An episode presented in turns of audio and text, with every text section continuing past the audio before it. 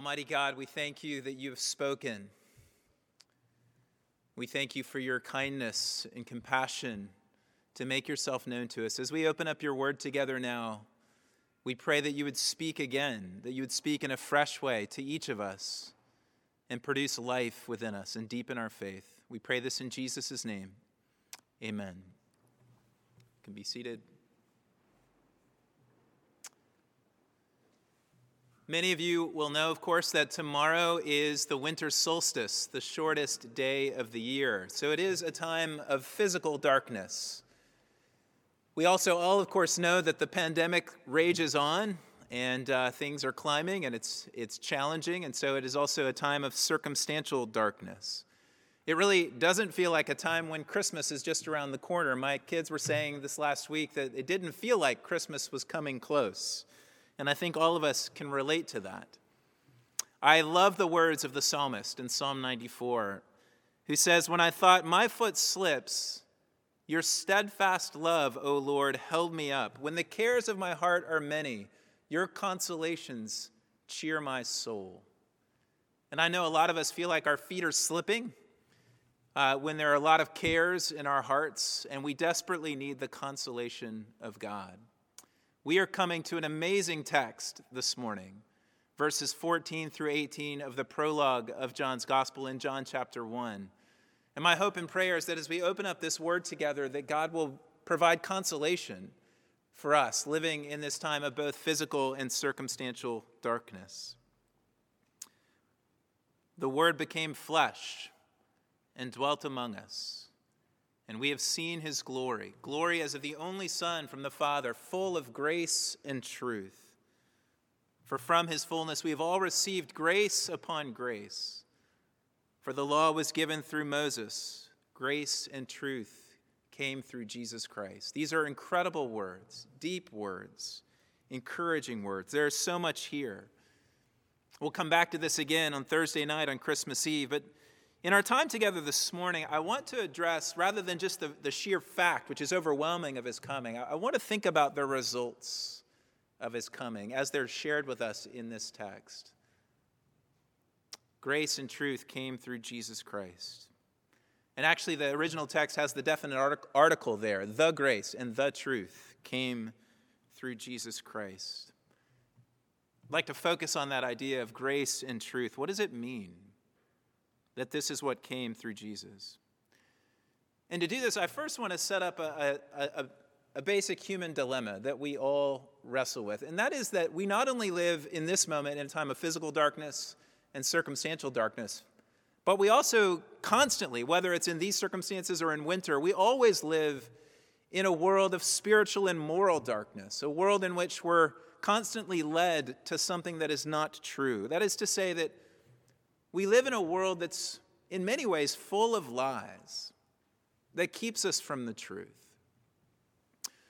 I would submit that there is the lie of consumerism, which suggests that we are at the center of everything, that everything that we encounter out there is meant to please us and to meet our needs. About 10 years ago, the Boston based airline JetBlue started a new advertising campaign that was simple You above all. And in many ways, that's the way that our consumer culture encourages us to think, but it's not true. There is the reality of a well documented phenomenon called illusory superiority. And this is the lie that we are better, that we think we are better than we really are. Research shows again and again that most of us think in various areas of life that we are better than average. But if most of us think that, it cannot be true by definition. But this exists throughout our lives. We think we're better than we are. There, there's the satisfaction lie, the fact that we, and we, we know this isn't true, but we fall prey to it again and again that the things of this world, whatever they are, can satisfy us. And so we chase after them as if they will. There's what I would call the immortality lie. Though, of course, this lie has been harder to believe in the year 2020.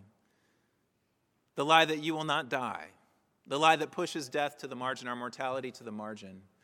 I heard a talk many years ago by Mark Galli, who was the senior editor of Christianity Today at the time, and he talked about three things that we are obsessed with youth, technology, and agency.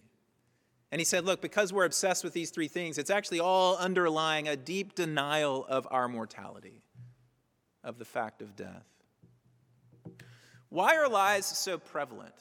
This kind of darkness. And those who are astute, observers of human nature would agree that the truth hurts. It's hard to face. T.S. Eliot said, Humankind cannot bear very much reality.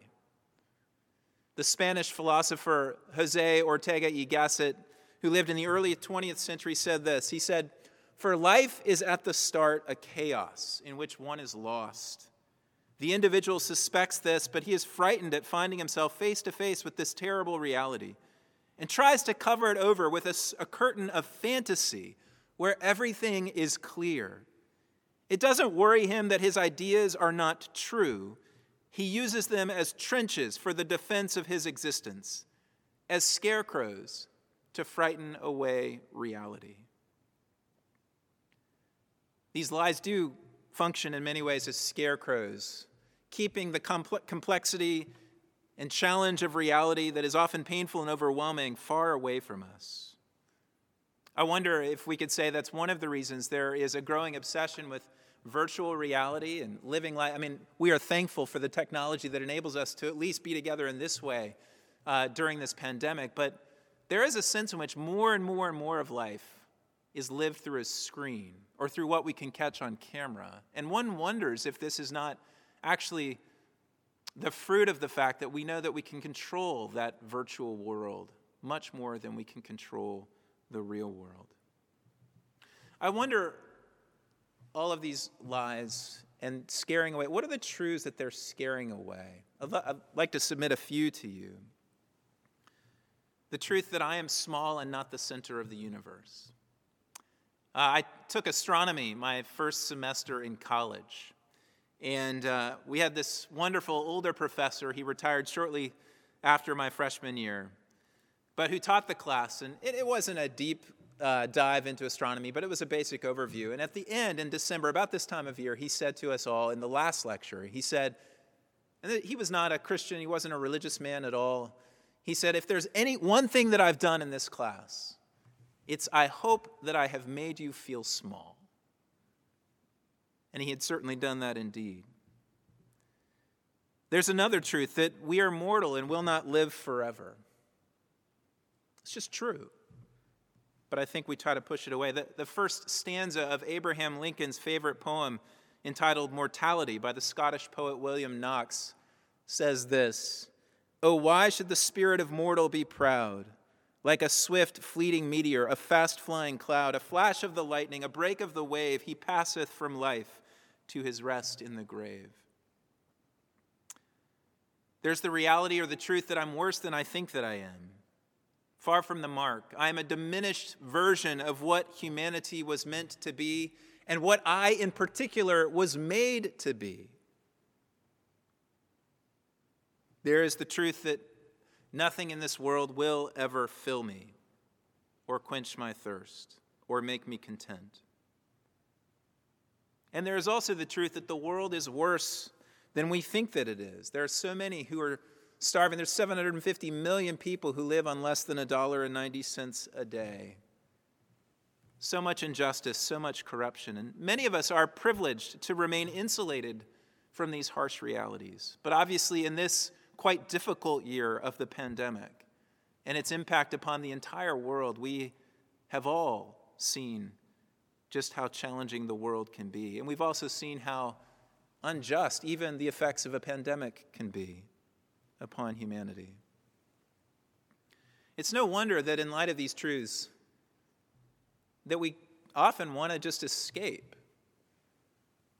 Just turn on the TV, or look at our smartphone or throw ourselves into our work or various hobbies that we may pick up.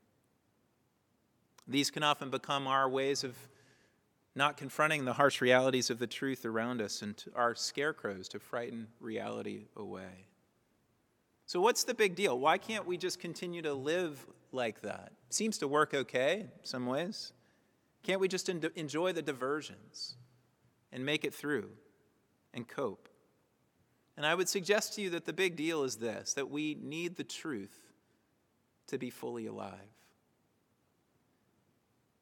Any relationship reveals this. Relationships depend upon truth for them to be healthy and flourishing. I say to every engaged couple that I've ever counseled before their wedding day look, the most important part of communication, which is at the heart of any good marriage, is truth. Are you being truthful with one another? If you begin to introduce lies and deception into a marriage or a friendship or any other kind of relationship, yeah, formally the relationship might continue in some ways, but it, it becomes a hollow shell, lacking any vitality in life. Lies divorce us from reality, but reality is the only sphere in which we can genuinely live. Lies are like thick smog that roll into the neighborhood, choking our breath and distorting our vision and obscuring the light, and ultimately leading to struggle and hardship. The power of a lie is not in its ability to give us life. That's always what a lie says. That's what the first lie was in the Garden of Eden in Genesis 3. You will become like God. That's the promise. But the power of a lie is always its ability to take life away, because that's what a lie must do. Later in John's gospel, Jesus says this of the devil He has nothing to do with the truth because there is no truth in him. He is a liar and the father of lies. Why is the devil the father of lies? Because he does not want humanity to flourish. He is the enemy of humankind, and therefore he traffics in lies that take us away from the genuineness of life. So the question is what can we do? How do we deal with this dilemma? And the beauty of this story that John tells from chapter 1 to chapter 21, but of this story in compact form in the prologue, is that in Jesus there is a way out of the dilemma. That we can only live in the truth, but we cannot face the truth. And yet Jesus comes and makes a huge difference in this and shows us a way forward. Why did he come? Verse 18 No one has ever seen God, the only God who is at the Father's side. He has made him known exegeted the Father. He's, he's the self revelation of God. He is God's autobiography. He is the one who came to make God known. This is why he came. And this affects the dilemma. There is a monument to Lord Admiral Horatio Nelson in Trafalgar Square in London. He was a war hero, an admiral in the British Navy. It was built in 1843, about 30 years after Nelson's death. It's over 150 feet tall, and at the, tall, at the, at the height of the monument, there is an 18 foot tall sandstone statue of Lord Admiral Nelson himself. But obviously, the problem was as visitors and guests come to the monument, is you can't, you can't see him. He's way too high. So, about 50 years ago, at least for a time, they had put a six foot replica of Lord Nelson down at eye level so that people could see what he looked like. And in a sense, Jesus is God at our eye level. Jesus is the one who brings the one who is far above us that we could not see and couldn't really grasp down right before us so that we can see him and understand him and know him. He came to make him known. As I said earlier in this series, God wants us to look at Jesus if we want to know who he is. We are to look at Jesus. And that's what verse 18 says. And this helps us out of the dilemma because in Jesus we confront and see and, and, have revealed to us the most basic dimension of reality that there is, who is God Himself. And once we see Him clearly, we are enabled by seeing Him to then begin to look at all of reality without flinching or fear or the need for lies. The incarnation reveals God to us so that we can look at and confront the truth all around us. So, my question is who does Jesus reveal this God to be? And why is this so liberating given our human predicament? And the key is in verse 14. We have seen his glory, glory as of the only Son from the Father, full of grace and truth a glory full of grace and truth. So, what does this mean, grace and truth? Well, it's important that we understand the background to these five verses in the prologue. comes from Exodus 33 and 34, which we read earlier in the service. Another moment of the self revelation of God to his people. Moses asked God to see his glory. That is a request to get to the very core of who God is. And so God grants that request, but says he must hide him in a rock as his glory passes by. And then as God passes by, he reveals himself in a deeper way. And says in Exodus 34, verse 6 The Lord, the Lord, a God merciful and gracious, slow to anger and abounding in steadfast love and faithfulness.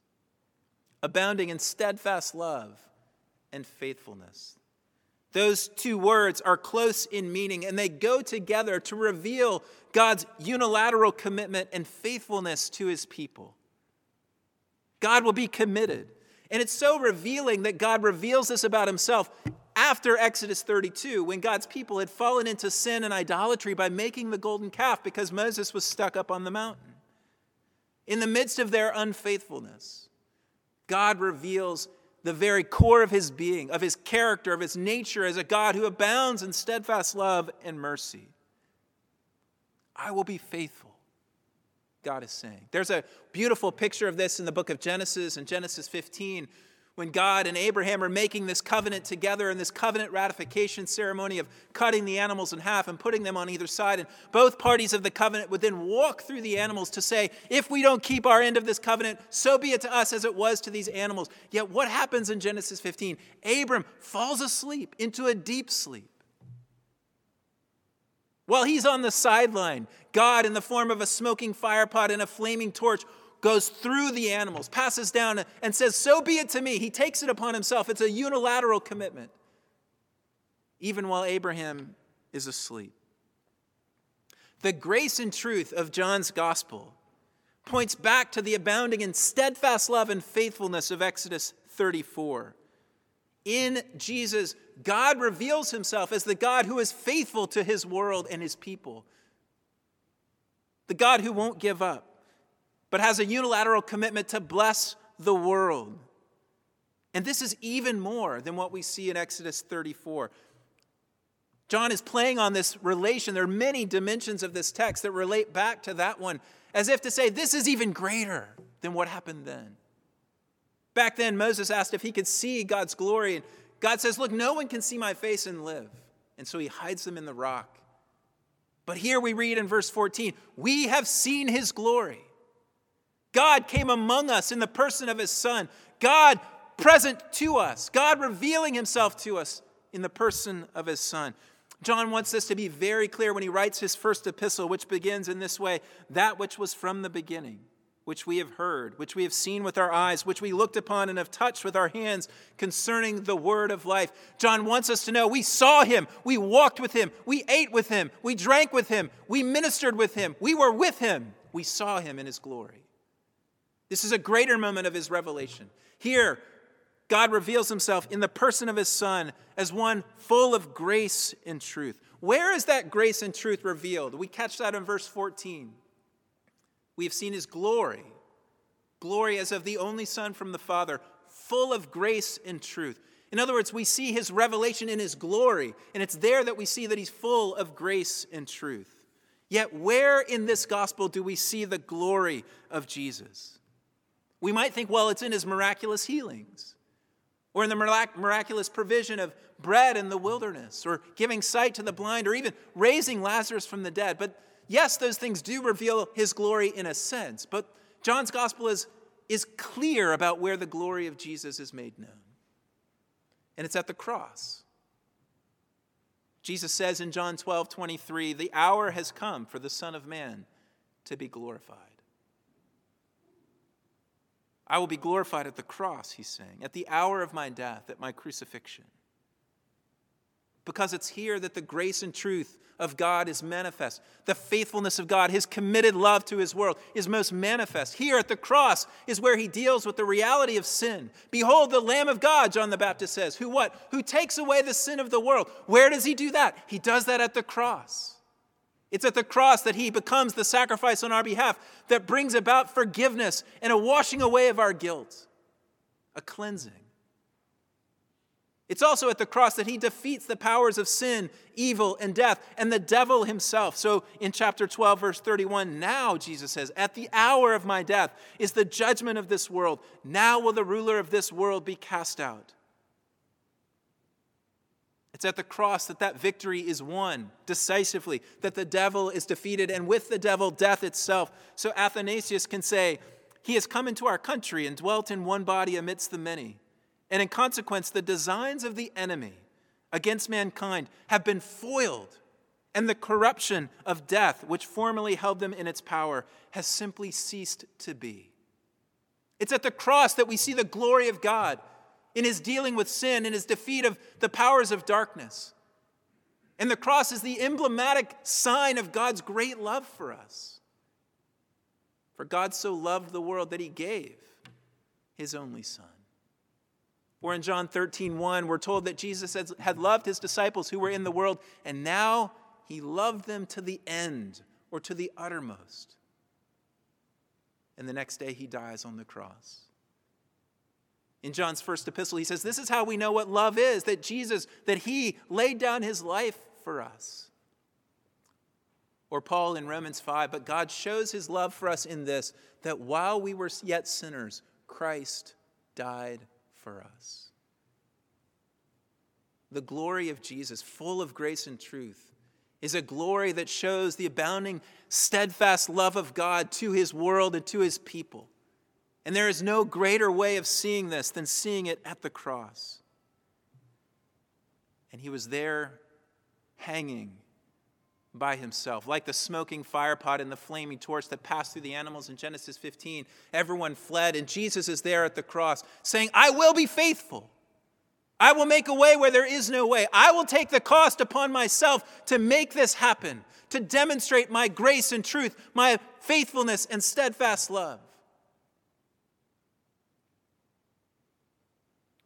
What does he bring to us because of this revelation of his glory at the cross. Verse 16 teaches us what he brings. For from his fullness we have all received grace upon grace. We've received this favor that we didn't deserve. We've received the presence and goodness of God that we didn't deserve. We've received this cleansing and this liberation that we didn't deserve. There's so much more. From His fullness, we've received grace upon grace. Two years ago, our family was able to go spend some time out in California for the first time. And it was the first time that our kids had gotten to see the Pacific Ocean. And we drove down to South Laguna and, and got out of the car at Thousand Steps Beach and walked down the, I guess it's a thousand steps to get down to the beach. And we walked out onto the beach and we were overwhelmed at the power of the ocean. Actually, the red flags were flying. The lifeguards weren't letting anyone in the water because a storm had just come through the previous couple of days and the swells were high and powerful and dangerous. And so we just sat there mesmerized, watching wave after wave roll upon the beach and crash with a great thunder, never ending. Out of the fullness of the ocean, these waves just kept, kept coming. And in many ways, that's a picture of the grace that comes out of the fullness of Jesus himself. Wave after wave, there is never an end to it. It just continues to flow and crash upon our lives in every and any circumstance and situation. Yes, there is the grace of our salvation, the grace of forgiveness, the grace of new life. There's the grace of the Spirit, the grace of the community of God's people that we have now a family who loves us. There's the grace of purpose and a mission that our lives make sense and restoration to that which we were created to be, image bearers of the God of heaven and earth. All of these things are a grace. And the result of his coming is that we would receive out of his fullness. Could you imagine the ocean ever running dry? No. Can we ever imagine Jesus running dry of grace? No. Out of his fullness, that we would all receive grace upon grace. This overflow of life that comes from him. This is the gift that we receive from him. It is abundant. Many of us know, I'm sure, and love this great hymn, Oh, the Deep, Deep, Deep, Deep Love of Jesus, written by Samuel Trevor Francis in 1890. Oh, the deep, deep love of Jesus, vast, unmeasured, boundless, free, rolling as a mighty ocean in its fullness over me. Underneath me, all around me, is the current of thy love. Oh, the deep, deep love of Jesus, love of every love the best. Tis an ocean, vast of blessing. Tis a haven, sweet of rest. We've received grace upon grace.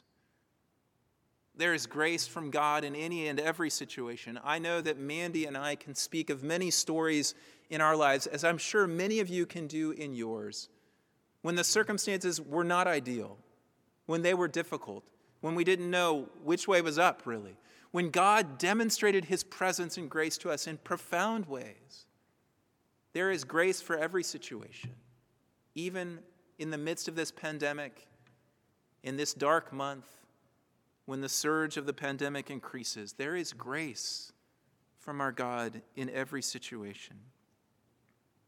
You know, there's a little technicality here in verse 16 grace upon grace, as the ESV translate it, translates it. That the word there in between the two words of grace actually means in the place of or instead of.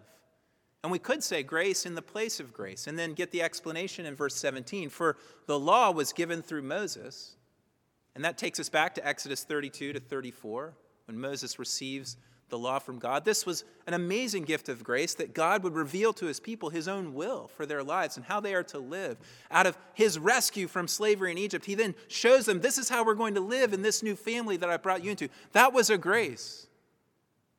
For the law was given through Moses, but grace and truth came through Jesus Christ. There was grace, but now in the place of that grace, there is a greater grace the grace of God revealed in his Son and given in his Spirit to all who would come and believe in him.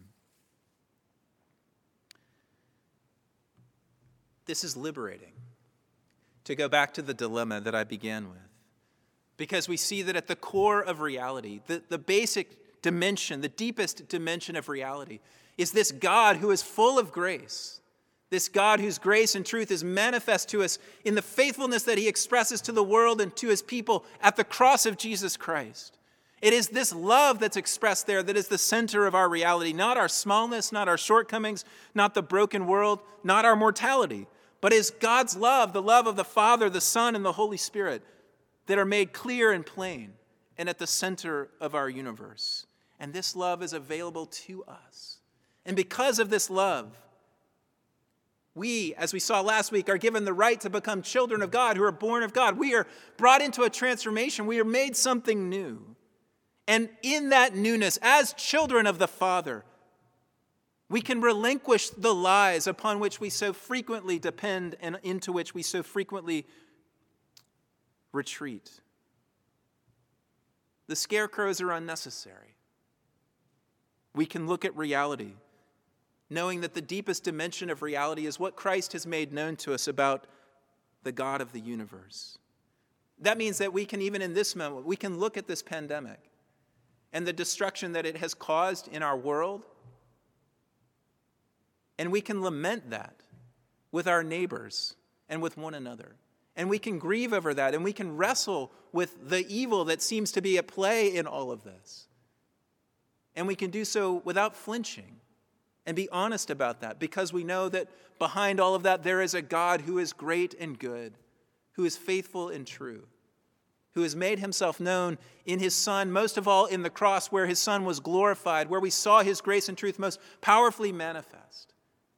And it enables us to look at these present moments and to have assurance, even in the midst of our grief and our anxiety and our fear. There is no reality that we cannot face resolutely as a beloved son or daughter of God because God has demonstrated once and for all that He is on our side. We need not fear.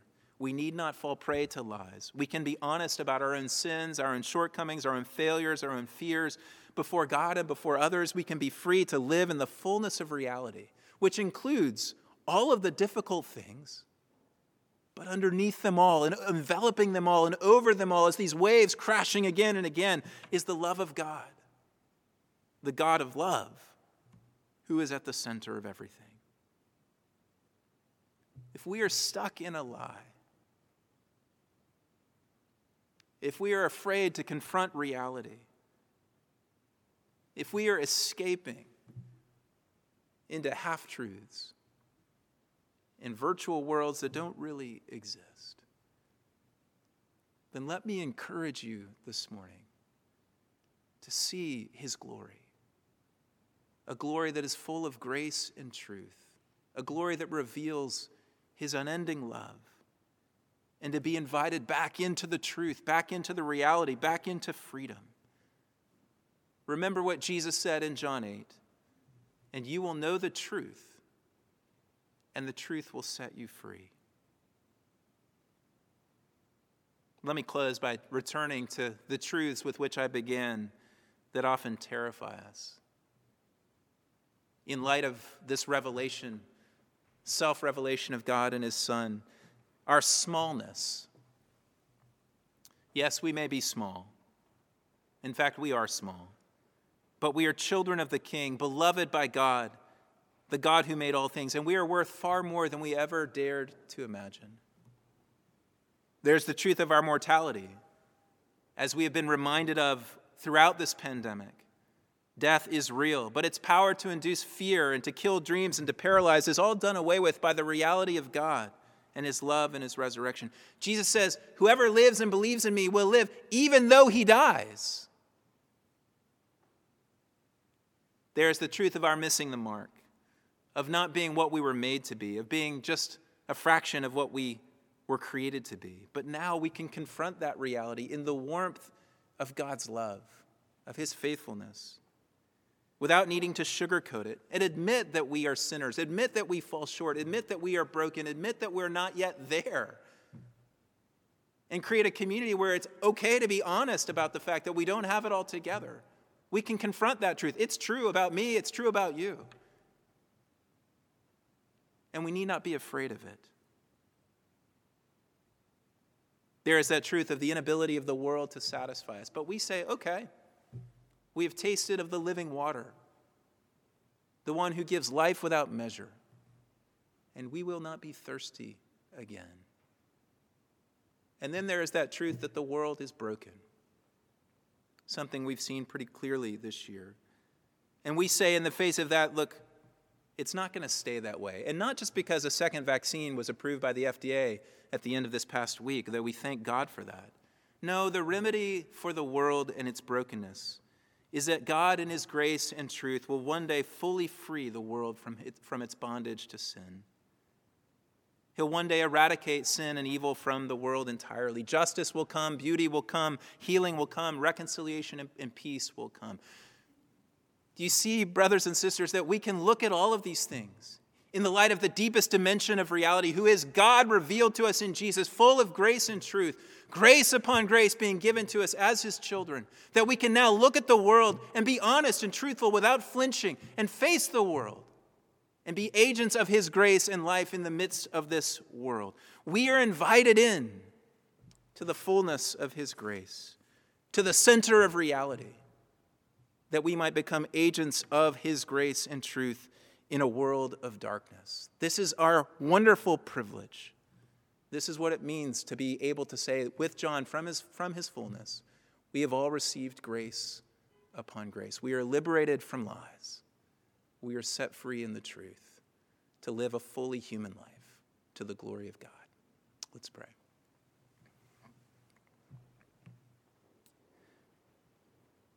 Oh God, how we worship and praise you for your great love, for the grace and truth of your glory manifest at the cross. And Lord, I pray simply that in the midst of these trying times for all of us, as Christmas approaches and it just doesn't feel right, we all feel a bit off. I pray that we would be reminded of the depth of your love at the center of reality that was made known to us through your Son. You are so good, O oh Lord, to reveal yourself to us. Let us see you, we pray. Show us your glory. Show us your Son, Jesus afresh and anew as we come into Christmas later this week. We pray this in His name, we pray that He would be lifted up above all. Amen.